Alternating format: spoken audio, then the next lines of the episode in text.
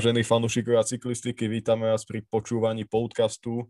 Spoločne so mnou je tu na dneska aj Peťo Guman a spolu sa pozrieme na Criterium du Dauphine, Tour de Suisse, preteky okolo Belgická, či na majstrovstva Slovenská a Česka, ktoré prebehnú už tento týždeň v Bánúciach nad Bebravou. Takže čauko Peťo, vítam ťa.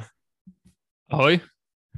No, pochvál sa, ako si prežíval tieto posledné hektické cyklistické týždne, lebo tých pretekov bolo hlavne za posledných možno tých 12 dní, no fakt, že sme boli na roztrhanie, nie? Keď si to chcel všetko sledovať.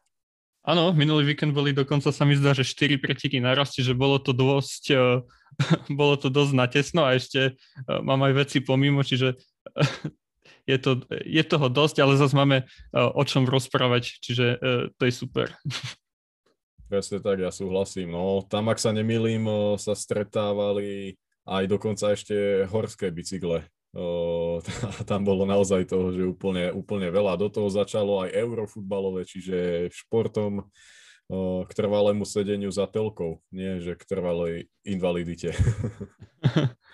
Takže No, ja myslím, že môžeme prejsť rovno k veci a to ku o, takej a zdá najväčšej generálke alebo jednej z tých dvoch najväčších generálok pre Tour de France a to Criterium du Dauphiné, ktoré ovládol Ineos opäť s celkovým triumfom, o, ale nevyhral Geraint Thomas, ale Richie Port. Tak o, čo hovoríš na tú dominanciu Ineosu na týchto pretekoch? Vlastne oni tam vyhrávajú takmer každý rok až na nejaké výnimky myslíš si, že to niečo ukázalo pre to túr, že napríklad Geraint Thomas nemusí byť lídrom Ineosu? Mm, tak ukázalo to to, čo sme čakali a akýkoľvek iný výsledok by bol asi zlý pre Ineos, keďže tam mali troch lídrov, ktorí prídu na Tour de France, čiže okrem Tomasa aj Gegenhardt. Čiže ukázali, že tá trojica je sa postupne dostáva do formy a nemusí to byť iba Thomas ako najvýraznejšie meno, ale aj Port, ktorý si doplnil zbierku svojich e, týždňových etapákov. Má ich už pomerne dosť, ale kritérium Dauphiné mu chýbalo, keďže pred pár rokmi stratil v poslednej etape vedenie, čiže z toho bol naozaj veľmi rád a ukázal, že za posledných 10 rokov je to jeden z najlepších jazdcov na celkové poradie tých takých týždňových etapákov. No a Geraint Thomas ukázal, že jeho forma rastie a dokonca vyhral etapu, čo je, čo je dosť, dosť pozbudzujúce pre neho a bola to prvá etapa od Tour de France 2018, keď vyhral na Alpe d'Huez. Áno, áno, a vlastne teraz e, vyhral takým dosť uh, zaujímavým spôsobom. Uh, skvelý útok v závere, kedy vyfúkol Sonimu Colbrelimu víťazstvo. Tomu zase ostali len oči preplač a druhé miesto, ktorých mal uh, na týchto pretekoch dokonca až tri. A Geraint Thomas teda napokon o centimetre zvíťazil, ale zvíťazil a očinil tak tú stratu z časovky predošlej. Tam no. vlastne no. okolo neho sa troška spustila diskusia, on tam nejakú chybu spravil, ale myslím, že týmto dal zabudnúť úplne na, na, na tú časovku a ukázal, že nohy tam sú, motor je skvelý, pretože naozaj v závere, kde to malo ísť do šprintu, dokázal prekvapiť eh, všetkých rýchlikov, ktorí tam ostali. A k Richimu, Portovi, o, ja som aj mal na teba pripravenú otázku, či je podľa teba Port jedným z najlepších týždňových uh, cyklistov histórie, takže asi áno, nie? no, myslím si, že za posledných 10 rokov áno, neviem, ako to je presne so štatistikami, tam by sa ešte dostali, čo viem, Sean Kelly alebo Merckx samozrejme, ale Richie Port, áno, ukázal, že týždeň je pre neho dosť a na Grand Tours nejak mal celý život buď smolu alebo nejaké nevyrovnané výkony. No ešte k tomu Tomasovi, vieš, čo to podľa mňa ukázalo? Že on bude chcieť zbierať bonusové sekundy tak, ako zbieral bonusové sekundy na tej svojej víťaznej túr v roku 2018, pretože tak sa, to je jedna z možností, ako poraziť uh, Slovincov Pogačara a Rogliča, ktorí tiež zbierajú bonusové sekundy. Čiže to bol podľa mňa taký test, že či má, čo viem, rýchlosť v poslednom kilometri alebo niečo podobné. A asi to zabralo. No tak ako bývalý elitný dráhar by tú rýchlosť ešte snáď mal mať. Ale áno, dáva to zmysel, pretože naozaj, ak chce človek držať krok s nimi, tak musí jednoducho jazdiť agresívne a chopiť sa každej príležitosti. To vlastne aj v Lani sme videli, že oni proti sebe jazdili pomalej na, na horských prémiách o, o body. Rogli s Pogáčarom a potom boli úplne na všetkými, pretože táto rivalita každodenná a na každej prémii to vyšperkuje ten súboj a úplne posadí tých najväčších favoritov na úplne iný level ako to ostatné štartové pole. No a zároveň o bonusové sekundy dá sa povedať, s Rogličom prehral, prehral Carapaz Vueltu, keďže tiež tam Roglič zbieral neskutočné množstvo bonifikácií a Carapaz uh, na neho uh, sa mi zdá, že urobil väčší náskok akože priamo na ceste, ale nemal toľko bonusových sekúnd, čiže aj na to sa asi chcú zameriať uh, v Ineose. Taktiež Gegenhardt v tej etape, ktorú vyhral Valverde, bol vpredu a snažil sa utočiť, čiže to bol pre mňa taký znak, že chcú niečo, niečo s tým robiť.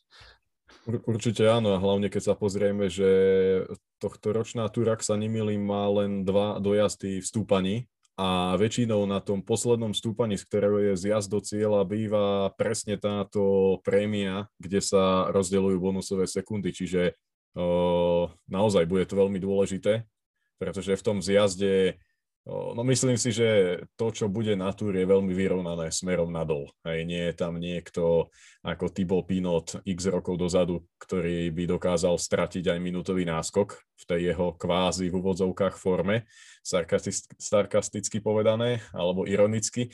Ale či Tomás, či Pogáčar, či Roglič, myslím si, že zjazdársky sú na tom veľmi podobne. Super domestikom majú na rovnakej úrovni, keď sa budeme baviť o menách a tým pádom naozaj tam to vidím na súboje na vrcholoch tých predposledných kopcov, keď to berieme ako tú, tú poslednú bonusovú prémiu pred, pred cieľom, pretože naozaj o, da, dajme tomu, že za poslednú hodinku každej etapy budú môcť bojovať o naozaj veľa tých bonusových sekúnd, pretože okrem tejto prémie aj v cieli sa budú rozdávať, čiže o, určite dobrý postreh o, z tvojej strany, čo sa týka tohto a Ineos určite e, berie ponaučenie aj z tých nejakých e, prehraných etáp, aj z týchto menších pretekov, alebo aj vyhraných. Na koho by som ale chcel poukázať je Alexej Lucenko, ktorý predviedol podľa mňa fantastický týždňový etapák. Akože Lucenka dlhé roky sme brali ako toho troška svalnatejšieho klasikára, ťažšieho do kopcov, no ale on dokázal skončiť druhý len 17 sekúnd za Richim Portom a to sme mali naozaj veľmi, veľmi ťažké horské etapy, hlavne tie posledné o, mali aj 4000 e, výškových metrov, dokonca tam bola jedna etapa, ktorá bude takmer taká istá na prelome prvého a druhého týždňa tur. Takže čo ty hovoríš na Lucenka? Môže on o, pomýšľať na celkové poradie, možno nie ešte tento rok, ale do budúcnosti? Nejakých týždňových etapákov si myslím, že hej, hlavne po tom, čo predviedol v časovke aj, e, pom, aj e, s Jonom Izagirem za stany, tak to bolo asi jedna z najprekvapivejších vecí možno celého roka. Ale no, Lucenko je jazdec, ktorého nevieme kam zaradiť, vieš. E, zajazdil raz dobre sa mi zdá, že omlop, potom je dobrý do únikov, potom eh, predvádza takéto výkony na vysokých kopcoch. Je dobrý zo začiatku sezóny, čo ja viem, na, na tých pretekoch eh, Provence, čo idú na Monventu. Tam je vždy dobrý. No a nevieme, kam ho zaradiť. A tu sa ukázal, že vie byť aj počas tých úplne elitných týždňových etapákoch niekde vpredu, čiže možno to bude pre neho nejaký signál, že tam by mohla smerovať jeho kariéra, kde by mohol získať veľké víťazstvo, ale toto mi ešte ukázalo, že je veľkým favoritom, aspoň pre mňa, už, už, už pomerne dlhšiu dobu na olympijské, preteky, podľa mňa.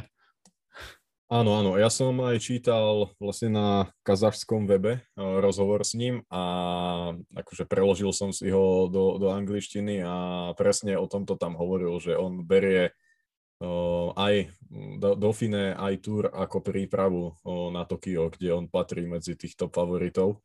A naozaj je to skvelý klasikár, skvelý vrchár a to, táto kombinácia v tom Tokiu je nevyhnutná tento rok.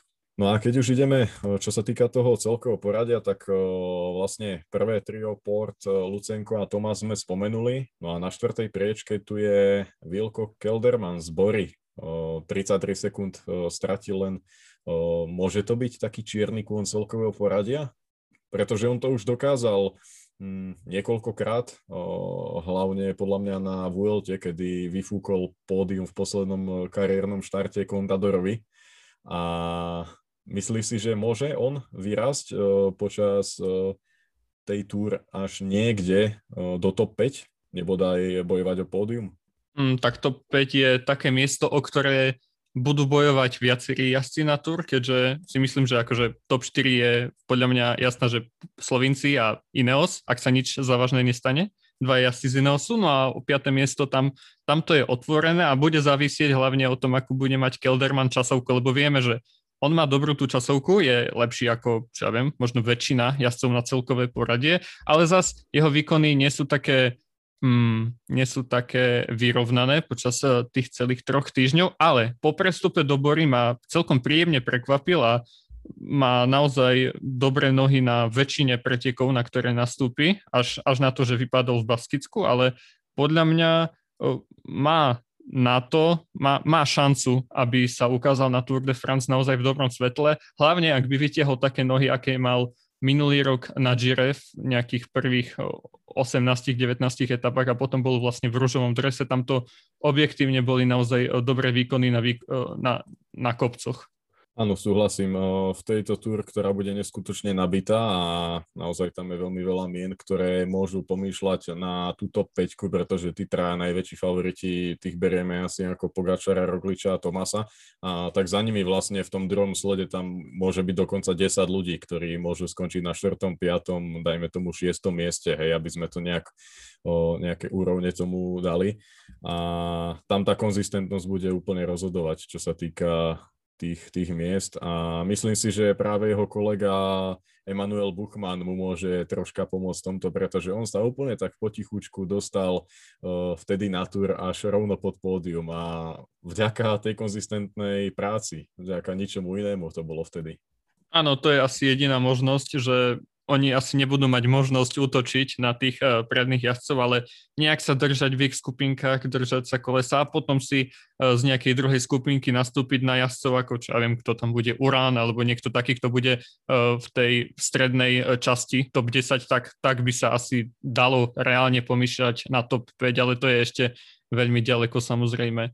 Určite áno. A čo sa týka ďalších mien celkom poradí, Jack Hake, tam je o, Michal Angel López, títo dvaja, myslím, že aspoň mňa neprekvapili. Jack Hake uh, išiel do Bahrajnu s tým, že chce mať viacej príležitostí sám pre seba. Na túr by sa mal deliť o nejaké to líderské miesto s Voltom Poelsom, ale Jack Hake uh, dlhoročný superdomestik v austrálskej Orike, respektíve Bikes Exchange a teraz má naozaj životnú príležitosť a aj životnú formu, zdá sa, na to, aby ukázal, že je to borec, ktorý sa vie umiestňovať veľmi vysoko v Grand Tour. Myslíš si, že bude lídrom on alebo Poels, alebo sa to ukáže až počas nejakých tých prvých etáp Tour? Myslím si, že to, čo ukazoval Hake, je jednoznačná možnosť na to, aby, aby viedol Bahrajn a aj Pols sa ukazoval dobrý na okolo Švajčiarska, ale tak myslím si, že Hake má, má nejaký väčší potenciál, akože, ak, ak mám úprimne povedať. No a keď sme pri tom Bahrajne, tak mne sa zdá, že každý tam má životnú formu a jeden jazdec, ktorého musíme spomenúť z Dauphine, tak to je Ukrajinec Mark Padun, ktorý ako blesk z čistého neba vyhral dve najťažšie etapy na kritérium do Dauphine po fantastických výkonoch, musím povedať. Áno, Mark Padún, parádne krásu jazdy dva dní po sebe v tých dvoch najťažších etapách a vďaka tomu vyhral aj bodkovaný dres. Čistá jasná, tam začal jazdiť úplne ako z veľkej knihy. On dokonca pri tom prvom triumfe v 7. etape on odišiel, ak sa nemilím, zo skupiny hlavných favoritov a takto vyhral a na druhý deň bol celý deň v úniku, čiže dva rozdielne typy výhier a naozaj vo veľkom štýle. A myslím si, že toto meno by sme si mali všetci poradne zapamätať. A je to stále len 24-ročný uh, borec, ktorý má úplne super vrchárske parametre 182 cm, nejakých 60 kg, čiže Bahrajn Bahrain bude veľmi zaujímavý tým na tur. Myslím si, že jeden z tých uh, zábavných, ktorý, ktorý bude tvoriť uh, tie horské etapy mimo, mimo Ineosu či Emirátov a Jamba. O, tak to určite a tiež si myslím, že keď Hejgovi nevíde nejaká jedna etapa, tak tiež sa presunie do únikov a to už máme v úniku z Bahrajnu jazdcov ako Gino Meder, Mark Pedun, potom možno uh, Pulse alebo Jack Hake, čiže naozaj to, to by bolo celkom, celkom zabavné pozerať na túto zostavu. A samozrejme ešte spomenieme Sonnyho Colbrelliho, ktorý mohol mať teoreticky 4 etapy na kritérium do Dauphine, mal nakoniec jednu, ale taktiež je vo vynikajúcej uh, forme tento Talian, ktorý nevyhráva tak často, ale myslím, že parametre na to má, aby získal možno jednu etapu na tejto túr. Uvidíme, aká tam bude konkurencia v tých ďalších týždňoch uh, Tour de France, v tých uh, takých klasikársko-šprinterských dojazdoch. Určite Sonny Colbrelli možno aj v najlepšej forme svojej životnej vôbec by som povedal, pretože bol neskutočne vyrovnaný a ono už od Tour de Romandy ťaha tieto skvelé výkony. Tam mal tiež výhru, bol tam druhý, vyhral bodovací súťaž. Bodovací súťaž vyhral pochopiteľne vďaka trom druhým miestam a jednej výhre aj na Dauphine. A myslím, že Sonny Colbrelli je takým nechcem povedať, že čiernym favoritom na celkovú výhru zeleného dresu, ale v mojich očiach je po Saganovi asi teda, o, ak nebudeme brať Vanderpoola a Ala Filipa, pretože to sú neriadené strely, my nevieme, čo oni vlastne budú chcieť robiť tam, tak o, Sonny Colbrelli je v mojich očiach o, číslo 2 o, pre túto túr o, v bodovacej súťaži a, a naozaj tam aj o, tie minulé roky ukázal, že ak o, chce niekto bojovať so Saganom, tak musí mať uh, vyrovnané výkony každý deň a to vlastne okrem časovky a horských etáp Colbrelli na Dauphine ukázal a myslím, že toto je recept, uh, ktorý by mu mohol nejak výjsť a minimálne potrápiť Sagana a ďalších v boji o zelený dres. No a taktiež, keby si v Bahrani uvedomili niekedy po prvých etapách, že Colbrelli má reálnu šancu na ten zelený dres, tak si myslím, že ich taký útočný tým by sa tomu možno po, podriadil, keďže realisticky nemajú nejakú veľkú šancu v celkovom poradí na nejaké pódium alebo, alebo nejaké, nejaké víťazstvo, tak ak by sa tomu podriadili a robili by to, že by potiahli pelotón cez nejaké kopce a striasli by sa šprinterov, tak to by sme mali celkom o zábavu postarané. Určite áno, no tam, tam ide vlastne o to hlavne, či tomu týmu stojí za to vystrieľať sa absolútne v nejakej etape a preto, aby Colbrelli sa snažil získať zelený dres, alebo bude pre nich prínosnejšie skúsiť bojovať o top 10 a zároveň vyhrávať etapy. Čo si myslím, že pri týme ako je Bahrain alebo aj tým DSM, oni, oni práve to riešia týmto štýlom. Aj minulé roky vlastne to ukázali, že radšej sa zameriavajú na tie čiastkové úspechy plus nejaký top 10, čo bolo aj akože taktikou na Gire, no len ten Caruso to vyťahol až na druhé miesto vlastne, ale, ale išli rovnakým plánom, išli tam do únikov, uh, Gino Meder získal etapu a, a Caruso uh, teda splnil top 10, dokonca bol druhý. Čiže k ním asi toľko. A ešte koho by som ja spomenul po tých nejakých veľkých plusoch, lebo myslím, že sme zatiaľ len chválili, tak si dovolím zarýpať do Naira Quintánu, ktorý je opakom minuloročného Naira Quintánu. Pokiaľ neprišla pandémia v Lani, tak si myslím, že to bol vôbec keby sa súdilo podľa aktuálnych výsledkov a formy úplne najväčší favorit na Tour de France, však on lietal v tých kopcoch, robil rekord za rekordom a potom prišla pandémia, tur o, o nejaký ten mesiac neskôr a Nairo proste zrazu nebol tým Nairom z jary. No ale teraz je to naopak. Myslíš si, že, že to nejak chce vyladiť na tú tur, že budem potichu poslušný a začnem hrísť a bodať všetkých až vo Francúzsku, alebo už je vlastne po Nairovi a mal by sa skorej začať sústrediť na bodkovaný dres, prípadne etapové triumfy? Mm, neviem, prečo by nejak spomaľoval v kopcoch na schval na Dauphine alebo, alebo niekde tam. Ako v tejto sezóne vyhral o, menší etapa Guelta Asturias, ale to bolo v takej menšej konkurencii a keď sa dostal do World, World Tour konkurencie na Dauphine, tak nebol až taký výrazný, čiže ak to nevidie v celkom poradí, čo podľa mňa nevidie, tak bolo by fajn si zopakovať nejaké triumfy na tých vrchárských dojazdoch, ktoré ponúka Tour 3 a je tam opäť kopec, v ktorom naposledy, alebo v roku 2018 vyhral etapu, čiže asi to pre Najera bude asi, asi najlepšie, ak naozaj nenájde nejakú zázračnú formu a to by sa jednalo skutočný zázrak, podľa mňa. Škoda, škoda toho, že Najero e, z toho roku 2020 e, nepokračoval, hlavne sa mi zdá, že pre operáciu kolena pred Tour de France alebo niečo také. Čiže on mal dosť celkom smolu po prestupe do Arkea Samsic. No. Áno, áno.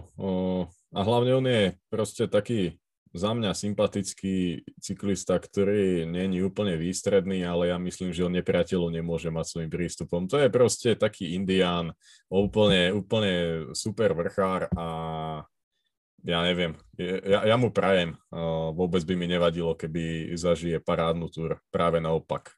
Je to veľký sympatiak za mňa. O, možno uzavrieme Dauphiné. Nakoniec by som sa ťa spýtal dve veci, ktoré ti utkveli najviac z tohto týždňového etapáku, keď sa povie Dauphiné 2021. Možno aj smerom k túre, alebo k takému tomu nejakému širšiemu pohľadu na to aj na ďalšiu sezónu. Čo by to bolo? Mm, rozhovor Marka Paduna po tej etape, ktorú vyhral prvýkrát. To bolo naozaj niečo úžasné. Bol to taký otvorený človek, ktorý sa tešil zo svojho životného víťazstva a po tomto rozhovore mal vlastne u mňa, u fanúšika viac. Čiže toto by som si hlavne zapamätal z toho Dauphine. No a nejak tak, nejaká taká všeobecná poznámka, že Ineos je pripravený na Tour de France, no čo iné. Súhlasím asi, asi nejak podobne s tým Ineosom a ja by som vyťahol jazdcov ako Jack Hake, Wilko Kelderman, či Ben O'Connor alebo David Godu, že vlastne títo môžu naozaj, ak sa oddeli tá topka o, na túr od, od toho druhého sledu o, na niekoľko minút, tak práve medzi týmito borcami môžeme sledovať parádne súboje o tie ďalšie priečky v horských etapách. No, a môžeme sa presunúť o nejakú dolinku dve vedľa a tam sme mali Tour de Suisse, čo je v nejakých diskusiách aj považované za štvrtú Grand Tour, respektíve za najťažšiu o, týždňovú previerku cyklistov po tých troch najväčších pretekoch. No a na Tour de Suisse tento rok o, boli dve časovky, neboli tam šprinterské etapy, boli to viac menej také klasikárske dojazdy. Tie oba získal Matie van der Poel, ktorý jazdil aj v žltom drese. Potom si naskočil do úniku, kde chcel hájiť v horskej etape tento dres týmto štýlom. No a keď ho vyzliekli, tak na druhý deň e, odstúpil.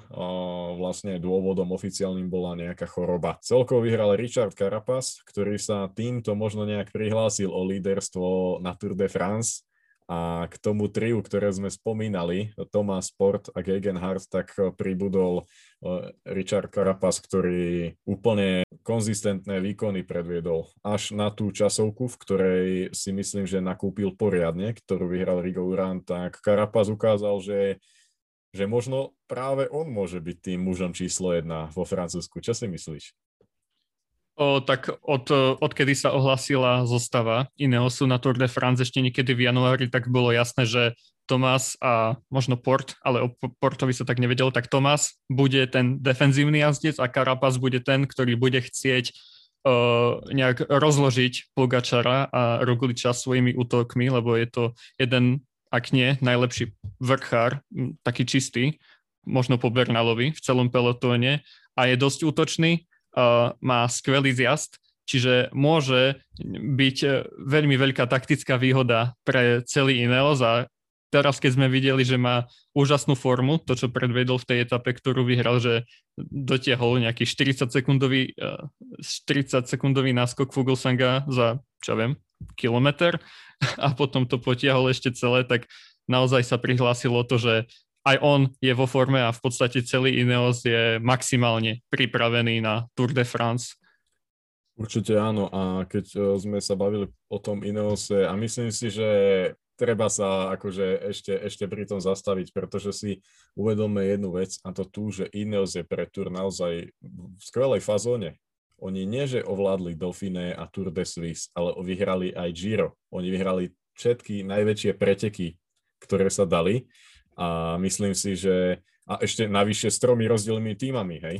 To je, to je ešte veľmi dôležité poznamenať, že vlastne oni dokázali úplne rozmetať svoju konkurenciu v, v troch najväčších etapách, ktoré sme mali. No a to ešte som zabudol, oni dokonca vyhrali aj Tour de Romandie, ak ma pamäť neklame. Tam bol Tomás Apor na prvom druhom mieste, čiže Ineos tento rok úplne kraluje s prehľadom všetkým týždňovým etapákom. A ešte nezabudni, že vyhrali Katalánsko s Adamom Jejcom, Adamom Jejcom. ktorý mm-hmm ktorý uh, som si myslel, že urobí nejaký na poslednú chvíľu nejaké, nejaké veľké ohlásenie, že ide na Tour de France a to by bola veľká pecka, keďže Adam Yates uh, vedel konkurovať, čo ja viem, Pogačarovi a Rogličovi, ale je dôležité pri, pri tých úspechoch, ktorý si, uh, ktoré si spomenul, poznamenať, že nevyhrali, keď sa na pretekoch zúčastnili uh, dvaja Slovinci. Áno, áno, to, to je pravda. A vlastne Primož Roglič sa možno aj z tohto hľadiska troška stiahol a, a len sa pripravuje, je, ide z jedného vysokohorského sústredenia na druhé a zo Sierra Nevady teraz prešiel do Tyň, kde vlastne bude finišovať jedna z najťažších etáp Tour a tam vlastne so svojou tou nejakou svorkou s Voltom Fanartom či Robertom Hessingom už nejaký ten týždeň prechádza aj najťažšie stúpania, ktoré budú na tur a asi sa chcel vyhnúť tej konfrontácii, ktorá by bola neskutočne medializovaná. Stále by ich otravovali a vlastne takto pošetrí hlavne tie psychické síly, ktoré na tur sú vlastne najcenejšie. Ak, ak teda sa už bavíme o tur, tak o, tam práve tá psychika a nátlak od médií veľmi budú rozhodovať a Primož sa rozhodol podľa mňa hlavne pre týmto ujsť. E, vie, čo čakať od svojho týmu, vie, čo čakať od seba a ten Ineos mohol takto pozorovať vlastne, no tak chlapci, jazdite si, no ale aj tak, ak budem mať nohy na to, no tak vás všetkých tam roz, nastupujem. Áno, a on hlavne minulý rok pred Tour de France spadol na Dauphine a odstúpil, čiže to je podľa mňa rozumný krok sa vyhnúť takýmto zbytočnostiam a potom nebyť pripravený v prvom týždni a, a odstrániť e, prípadné následky takého nebezpečného pádu na prípravných pretekoch, ktoré sú vlastne o ničom, keďže Roglič nemá už čo vyhrávať, keďže on vyhral v podstate všetky týždňové etapáky, ktoré mohol, možno okrem, čo ja viem, Paríž, alebo Dauphine, a to je jedno, no. Áno, áno, no, súhlasím a akurát e, mi napadlo, že v úvode hneď prvé do etapy na Tour sú také, kde podľa mňa vrchári mo- nevyhrajú tú tur, ale môžu ju tam ľahko stratiť alebo si veľmi skomplikovať o, súboj o celkový triumf a o celkové poradie. A práve tie pretekové kilometre by mu tu nám mohli chýbať, pretože ako vieme, prvé etapy sú neskutočne rýchle. A ešte keď je takýto profil, tak práve tu na to môže byť troška taká otázka, hej, že proste tá rýchlosť po tých dvoch mesiacoch bez uh, etapáku s najlepšou konkurenciou mu môže relatívne chýbať, ale aj nemusí samozrejme. Čiže to je možno taký jediný výkričník z mojej neodbornej stránky. Ja si zase myslím, že Roglič sa vie pripraviť úplne super. T- túto sezónu začal celkom neskoro na Paríž Nice a keď tam prišiel, tak rozbombardoval úplne všetko až na tú poslednú etapu, ktorá bola veľmi nešťastná a spadol. Čiže ja, ja si myslím, že v tom problém nie je práve, že to môže byť výhoda Primoža Rogliča. No ale vrátil by som sa naspäť e, do Švajčiarska a, a, na, a pozrel sa na Matie van der Poola, ktorý tiež nepotrebuje veľa cestných pretekov na to, aby okamžite z fleku začal vyhrávať nejaké etapy, keďže posledný mesiac bol na MTBčkách, no a keď sa vrátil, tak vyhral celkom takým spôsobom jeho eh, sebe vlastným, vyhral dve klasikárske etapy a stal sa podľa môjho názoru jedným z najväčších favoritov na žltý dres v, v tých prvých uh, dvoch etapách. Čo myslíš?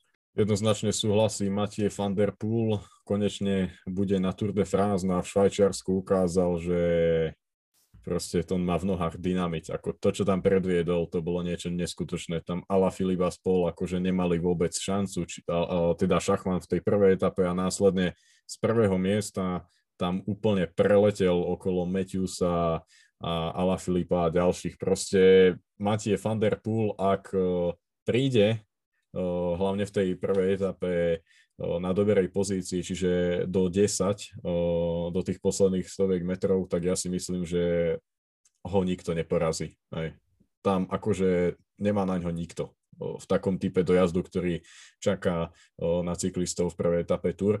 Na ten ďalší deň na Murde Bretaň to môže byť troška najročnejšie pre neho, pretože sme tam aj v minulých rokoch videli, že, že aj vrchári aj tam vedia poriadne zamiešať kartami a hlavne tento rok sa to pôjde dva razy. No ale Matie na Tour de Suisse uh, prakticky vyvrátil moje, moje slova o Rogličovi, uh, ak by sme sa bavili o tom. Prišiel z Horákov, vyhral tam úplne suverene dve etapy a, a išiel domov. Môžeme to takto popísať, to jeho účinkovanie. A, a naozaj všetkých nás tam zabával si myslím. To bola fakt paráda, čo predviedol. Úplná demonstrácia sily v jeho podaní. No a ak sme pri tom Murde Brežan, tak Matie van der Poel úplne pripomína, eh, čo ja viem, Petra, Petra Sagana z posledných rokov, lebo keď ten jeho triumf z hromadného dojazdu uh, v tretej etape, tak úplne pripomínal Sagana z nejakého roku 2017 vo Švajčiarsku, kedy s 5-metrovým odstupom vyhral etapu a potom uh, v cieli oslavoval. A taktiež Murde Bretaň v roku 2018, keď Sagan bol ešte na, na svojom vrchole úplne formy, tak došiel tam nejak v top 10, čiže preto si myslím, že Matie van der Poel uh, je mu podobný jazdec a vie udržať ten žltý dres, ktorý prípadne získa v tej prvej etape aj na Mur de Bretagne. No. Áno, rozhodne súhlasím. Pre mňa je najväčším favoritom na žltý dres v tých prvých etapách Matie a potom uh, Julien Alaphilippe. No. Čiže medzi nimi dvomi to bude. No a a vidíš, ako pekne sme sa presunuli práve ďalej. O, mám poznačený Ala Filipa, ktorý podľa mňa zanechal perfektnú stopu za sebou. Akože odišiel pred poslednou etapou kvôli tomu, že sa mu narodil prvý potomok, o, čo mu gratulujeme, aj keď nás určite nebude počúvať.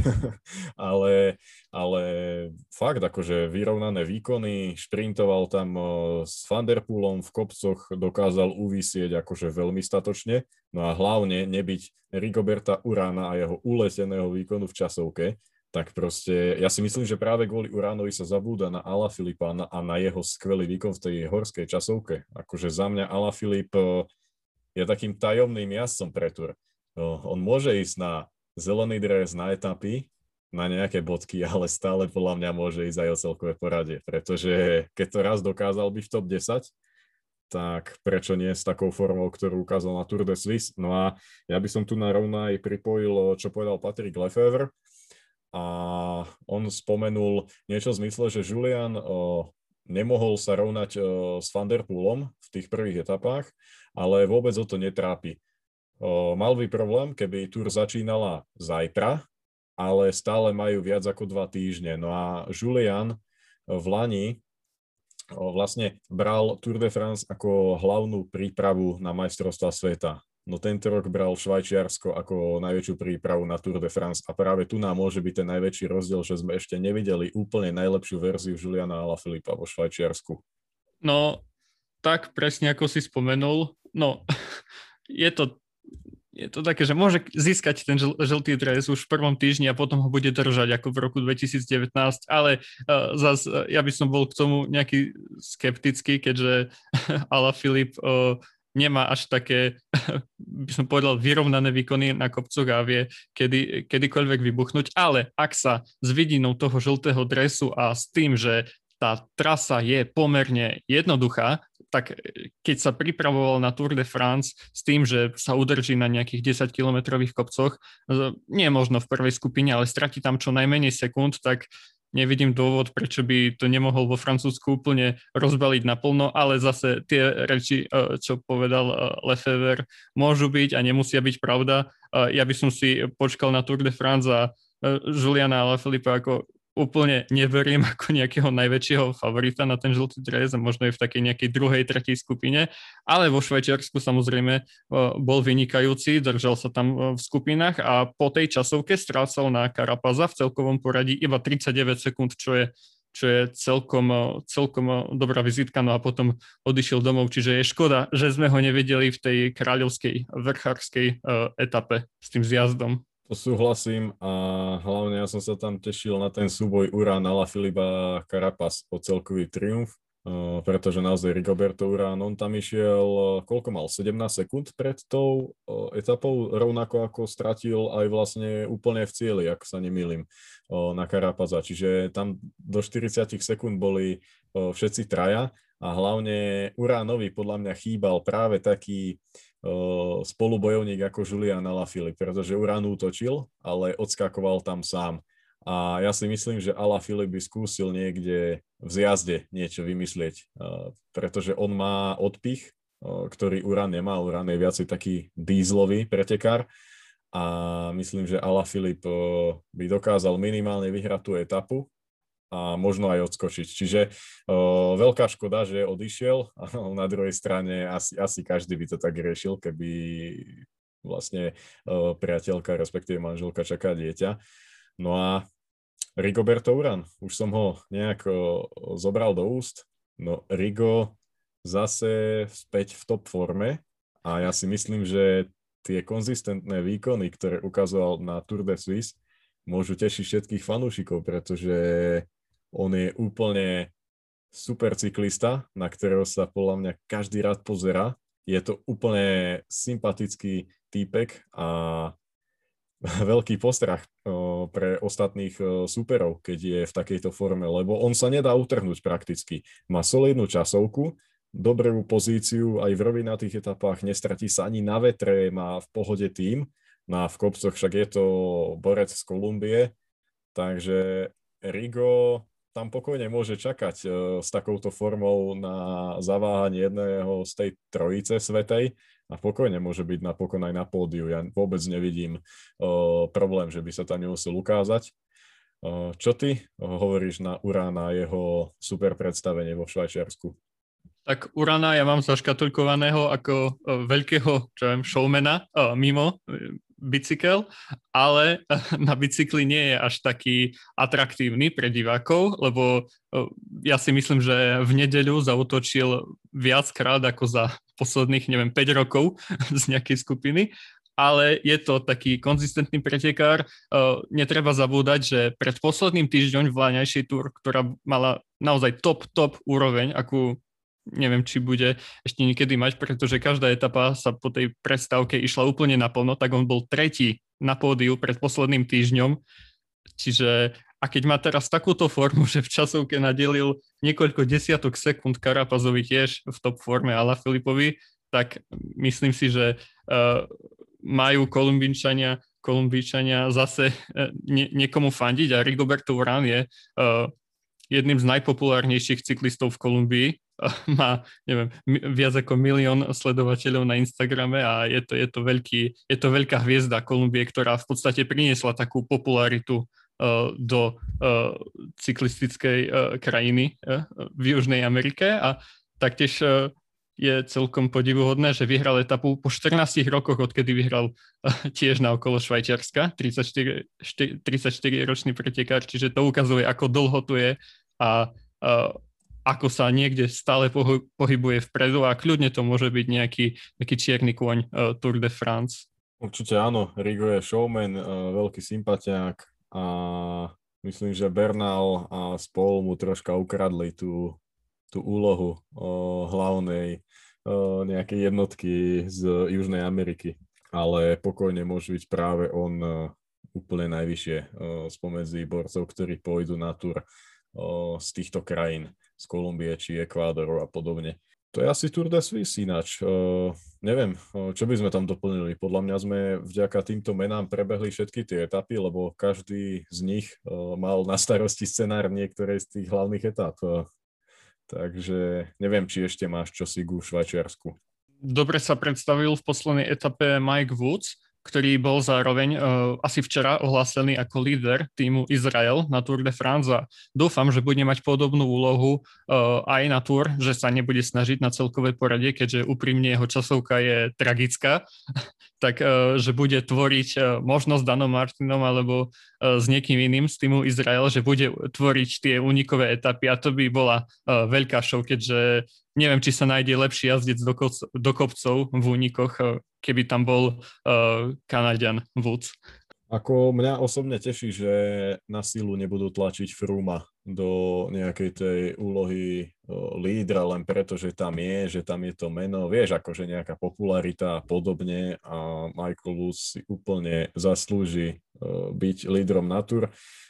Po minulé roky ukázal dobré nohy aj na, na Vuelte. Ja som osobne veľmi zvedavý na ňo, že či dokázal urobiť ten krok vpred, pretože jemu stále niečo chýbalo v tom celkovom poradí. Aj keď si myslím, že ešte ani raz sa poriadne na to nezameral. Že skorej potom vždy si vybral medzi 8. Uh, akože miestom v GC a etapovým triumfom vždy ten etapový triumf.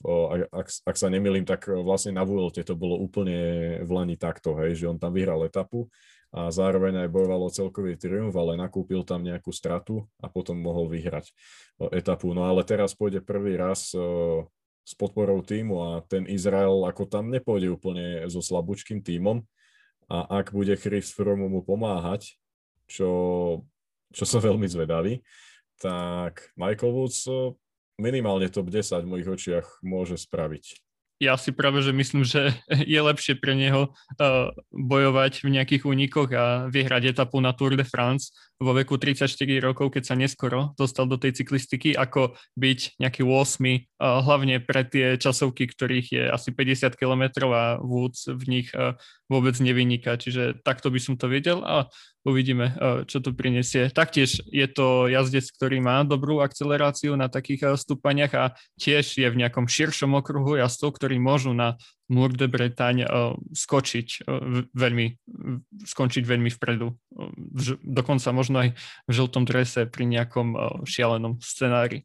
Dobre, ja myslím, že Švajčiarsko máme za sebou, Dofine máme za sebou, no a ďalší etapa, ktorý bol, nebol v kopcoch, ale bol taký klasikársky a boli to preteky okolo Belgicka, kde sme videli obrovskú show v podaní Remka Evenopula. Hneď v prvej etape nastúpil e, z pelotónu, e, zobral so sebou Viktora Kampenárca, dostihol únik, napokon Kampenárs musel zastať, lebo mal silné krče a odstúpil, čiže Remko ho doslova uštval.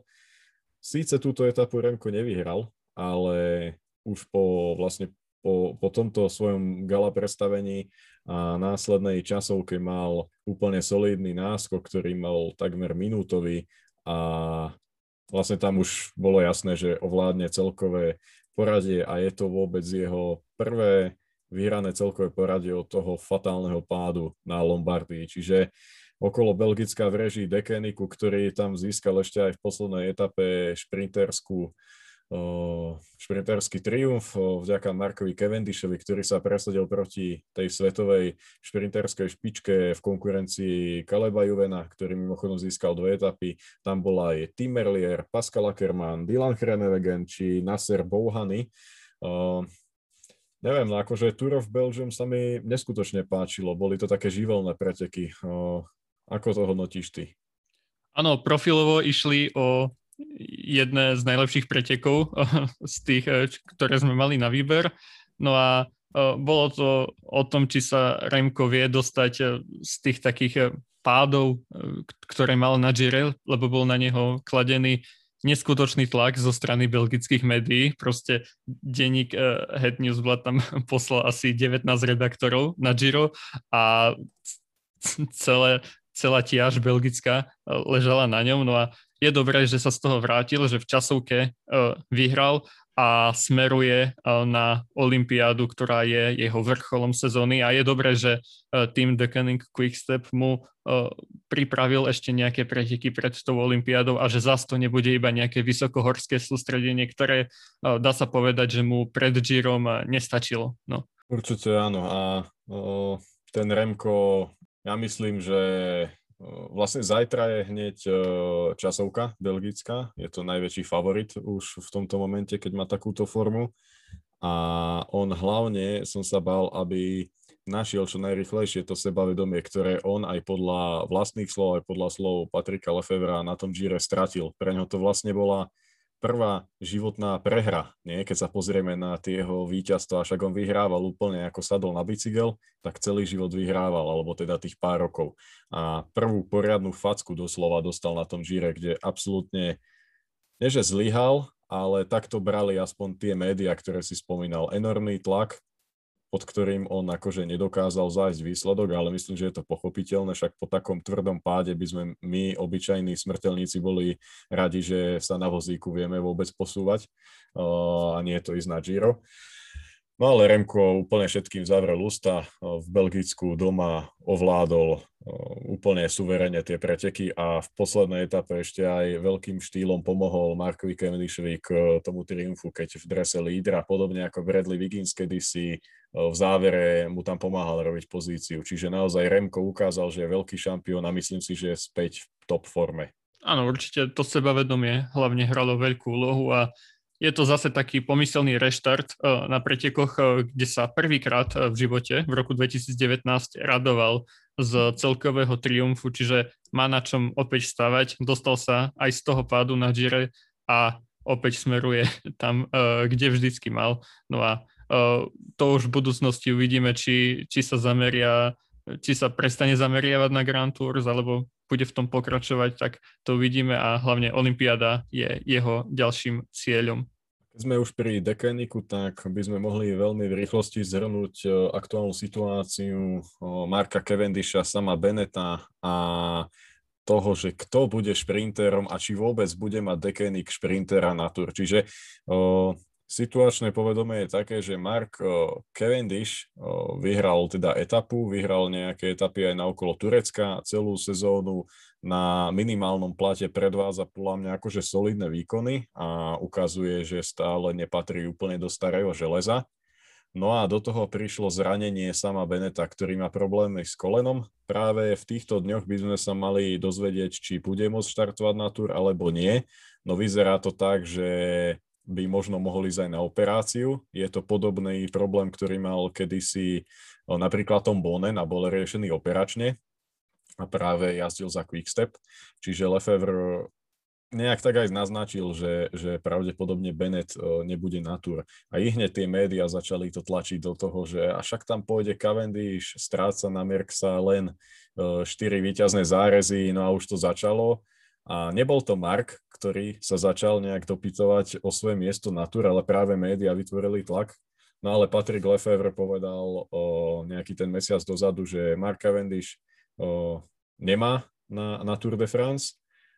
Cavendish teraz včera alebo prešerom povedal, že na Tour má, ale má taký nízky plat, že on tam vlastne s touto zmluvou nechce ísť. No a Lefevre nejak odpovedal, že my nemáme žiaden plán B, buď tam pôjde Bened, alebo tam nepôjde šprinter. No takže, čo si myslíš ty, ako tento cirkus dopadne? Mm, tak uvidíme, či tam Bennett sa dostane, ale ako spomínaš, môže to byť vážnejšie, ako sa o tom špekuluje. No a Cavendishovi by teraz asi rýchlo museli nachystať nejakú novú zmluvu, keďže sa aj Lefever spomenul, že, že mu chce predlžiť zmluvu o jeden rok, keďže ich eh, celkom potešil. Aj marketingovo si myslím, že im uh, účasť Cavendisha v týme celkom dobre uh, vychádza. No a ak tam Cavendish ne, nepôjde, tak uh, miesto neho by mohol ísť napríklad neviem, Baleríny, ktorý je tiež uh, celkom uh, dobrá voľba do nejakých zriedených šprinterských etáp a keď nie, no tak bude sa celý tým sústrediť na Juliana Ala Filipa, ktorému to paradoxne ešte môže viac pomôcť, ak by sa zameral na to celkové poradie. Ale bude to veľká škoda hlavne pre súboj o zelený dres, keďže Sam Bennett by určite chcel obhájiť to zelené tričko a, a, a celkovo by Caleb Juven vlastne prišiel o najväčšieho uh, konkurenta v tých uh, šprinterských etapách, ktorých nie je málo. Nie, na tej túre je asi 8 šprinterských etap, takých, že čistých, čiže to by sme boli riadne ochudobnení o uh, veľkého, veľké šprinterské meno. Súhlasím a hlavne Sam Bennett je obhajcom zeleného dresu No a práve krátko pred nahrávaním tohto podcastu sme sa dozvedeli už finálnu verziu nominácie Bory Hansgrohe na Tour de France. No a nebude chýbať Peter Sagan, napokon Pascal Ackermann nepôjde, pretože je to vlastne podobné, ako možno Lefebvre poukazoval na Cavendisha, že nemá dostatočnú možno výkonnosť do tých kopcov, aby to preliezol a bol schopný šprintovať, tak niečo podobné sa hovorilo aj o Ackermanovi, napokon Ackerman chýba v nominácii, no a okrem Petra Sagana bude lídrom aj Vilko Kelderman, ktorého sme spomínali, no a podľa mňa veľmi zaujímavé, že Emanuel Buchmann ide. Ja som čakal, že možno sa pošetrí a, a možno troška zmení to rozloženie sezóny a skúsi z Vueltu, prípadne do Tokia. No ale on sa rozhodol, že bude hlavným superdomestikom a zálohou za Vilka Keldermana. A okrem toho dohovor bude mať Vilko k dispozícii aj Patrika Konrada či ide Schellinga No a Petrovi Saganovi budú k ruke v tých jeho etapách eh, Niels Polit, Lukas Pesselberger či Daniel Os. Takže myslím, že taká veľmi univerzálna či do kopcov, či na roviny, či do šprintov alebo do únikov, ako veľmi zaujímavá zostáva Bory, ktorá môže pomýšľať na etapový triumf eh, takmer v každej etape. Áno, a tiež to ukazuje, že keď e, tam poslali Daniela Osa, tak e, stále veria Petrovi Saganovi, aj napriek tým nejakým medi- medializovaným tvrdeniam, neviem, ešte z marca alebo tak. Za chvíľu by sme sa vlastne už mali dozvedieť definitívum v prípade zotrvania Petra Sagana v bore, ale tak myslím si, že ak nevíde celkové poradie Vilkovi Keldermanovi, tak ten vie stále bojovať o nejaký etapový triumf, rovnako Buchmann, Konrad, dokonca možno Polit, aj keď ten je celkom nevýrazný po tom, čo prestúpil do Bory. No a ja sa teším veľmi na Holandiana Schellinga, ktorý vyhral švajčiarskú jednorazovku celkom, po celkom atraktívnom priebehu, nejaké GP Kanton Argovie, sa mi zdá, že sa to volá. Čiže má dobrú formu, prejavoval sa veľmi útočným štýlom aj v Ardenskom týždni. Ja si spomínam, že na Amstel Gold Race bol veľmi aktívny a bude tiež zaujímavé ho sledovať. Je to mladý 23-ročný pretekár, e, ktorý ešte je taký e, nevyzrelý, ale môže na Tour de France čo to ukázať. No a poslednou témou dnešného podcastu sú nadchádzajúce dni a to majstrovské súboje naprieč celou Európou. Už vlastne v niektorých krajinách zajtra začínajú časovkárske súboje, teda bavíme sa zajtra ako o strede. No a tie československé spoločné sa budú tento rok konať e, od štvrtku v Bánovciach nad Bebravou, kde sa pôjde časovka vo štvrtok mužov elit, žien, juniorov a junioriek v sobotu sú potom na programe preteky s romadným štartom žien, junioriek a juniorov, ak sa nemilím. No a v nedelu prídu na rád e, muži elit na 230 km takmer. Profil to bude taký neúplne náročný, s jedným s takým miernym stúpaním. No a budú to dlhé preteky, hlásia vlastne na nedelu úplne tropický deň, čiže to môže zohrať veľkú úlohu. No a na štarte bude Peter Sagan aj Juraj Sagan, takisto aj ich kolega Erik Baška z Bory. No a z českej strany tam budú najväčšie mená Zdenek Štýbar, Jozef Černý, Roman Krojciger či Jan Hirt. No, tak daj nejaké rýchle preview majstrovstiev Slovenska a potom majstrovstiev Česka, pretože aj keď sú to spoločné majstrovstvá, tak už niekoľkokrát sme videli, že napríklad keď Peter Sagan utiekol v Žiline Kenigovi s Vakočom, tak proste oni si povedali však akože OK, pretekáme spolu, ale o dva rozdielne dresy, čiže poďme to rozobrať samostatne. OK, čiže bude závisieť opäť od toho, ako sa k tomu postaví uh, Bora. Uh, videli sme, že asi posledné uh, dva roky vyhral Juraj Sagan po úniku, keď tam ako jediný zo Slovákov vydržal, čiže to môže byť uh, nejaká možnosť, ale myslím si, že uh, Peter Sagan by mo- mohol mať chuť získať uh, opäť slovenský dres a to bude vlastne iba na ňom, či ho bude chcieť získať. A, a keď sa nedostane do nejakého rozhodujúceho úniku z nejakých tak, taktických dôvodov, samozrejme nie z dôvodov nejakej výkonnosti, pretože na tom jednoznačne to ovládnuť, tak uh, by sa mohol radovať buď opäť jeho brat, alebo neviem, nejaké prekvapenie z Dukly. No, to, to by bolo zaujímavé, ak by sa to naozaj stalo. Napríklad nejaký, nejaký uh, skúsenejší jazdec by získal slovenský dres, alebo uh, veľmi, veľmi výrazná osobnosť uh, 20 uh, pretekov do, 20, pretekov do 23 rokov Lukáš Kubiš uh, z Dukly uh, tiež by mohol teoreticky mať na takomto profile šancu, ale bude to vlastne závisieť od taktiky uh, Petra Sagana. Súhlasím, vlastne takto aj vždy bolo o, išlo o to, či on chce vyhrať, alebo jeho brat viac menej posledné roky.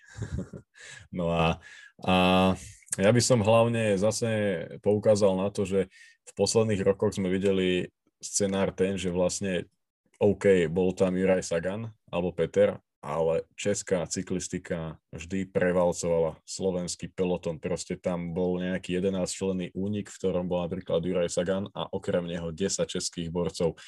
Čiže no, nechcem byť uh, nejakým uh, predpovedačom zlých správ pre Slovensko, ale myslím, že tento rok to bude obdobné. Proste tam tí českí chalani, či z, uh, z Hradca Králové z týmu Elkov sú úplne niekde inde a k tomu treba pripočítať aj napríklad Daniela Turka, ktorý dokázal vyhrať uh, pred pár dnami etapu na Ober Österreich uh, Rundfahrt, kde potom na druhý deň vyhral Michal Schlegel práve z, z Kráľovhradoveckého týmu. Takže ja sa osobne veľmi teším na, na ten český súboj. Ten bude podľa mňa parádny, to bude riadna vojna. Áno, to stále je a e, stále to nejak nakoniec skončí, že Elko Kasper už tve svojich e, superov, aj keď sú z World Tour. A minulý rok to takto dokázal vyhrať uh, Ťupalík pred Štýbarom v takom krásnom klasikárskom uh, závere. Takže v nedelu bude sa to dať sledovať na ČT Šport určite a aj na RTVS ak sa nemýlim. Čiže, čiže dúfajme, že prenos bude taký, že z toho niečo budeme mať. To je základ. Takže asi toľko. No. Myslím, že sme zhrnuli úplne všetko podstatné, čo sa stalo medzi našim posledným a týmto podcastom. No a najbližšie to už bude čisto o tur. Aj keď aj dneska to bolo o tej tur, pretože do, či Dauphine, či Tour de Suisse sú preteky, ktorý, ktoré akože dávajú tie nosné témy smerom k starej dáme. Čiže ďalší podcast podľa mňa čisto možno aj o Tour de France. Čo ty myslíš? Jasné, to už sa nebudeme mať o čom baviť a môžeme uh, si vlastne dať kompletný rozbor trasy Tour de France aj uh, favoritov a bude to veľmi zaujímavé. Určite áno, na to sa veľmi teším. Takže vám všetkým ďakujeme za to, že ste nás počúvali. Ak máte nejaké nápady, ako by sme to mohli zlepšiť, alebo ak, ak máte nejaké otázky o, na niečo zo sveta cyklistiky alebo na nie, nejaké proste o, javy, ktoré sa vám nezdajú z pelotónu, tak pokojne nám napíšte či na naše facebookové stránky alebo po prípade na cyclonews.sk to je asi tak všetko, no. Ďakujem ti, Peťo, a ďakujem vám všetkým, že sme to dneska zase spolu dali. A ja ďakujem a prajem eh, pekný zvyšok dňa.